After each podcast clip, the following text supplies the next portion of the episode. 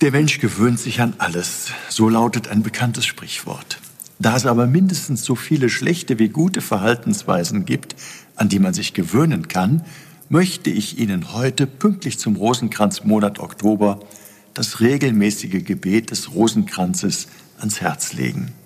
Diese Gebetsform ist zweifelsfrei eine sehr gute Gewohnheit und im wahrsten Sinn des Wortes eine runde Sache.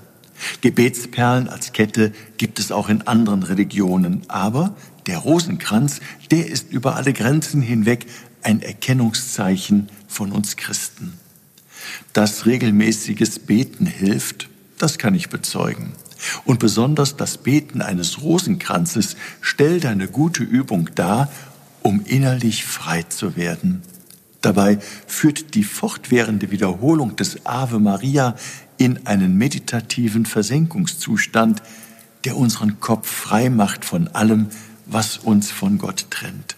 Viele spüren das. Sie erfahren dabei die Kraft des Gebetes. Sie spüren die Nähe Gottes. Weil wir dabei auf die Hilfe der Gottesmutter vertrauen dürfen, führte Papst Gregor XIII. im Jahr 1573 das Rosenkranzfest ein.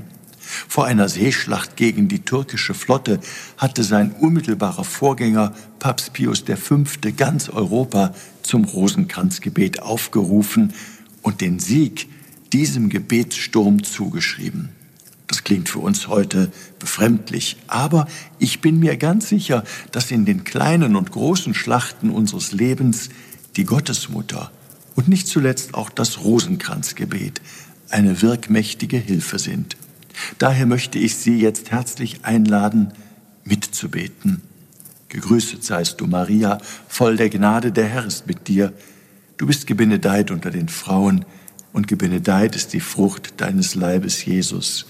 Heilige Maria, Mutter Gottes, bitte für uns Sünder, jetzt und in der Stunde unseres Todes. Amen.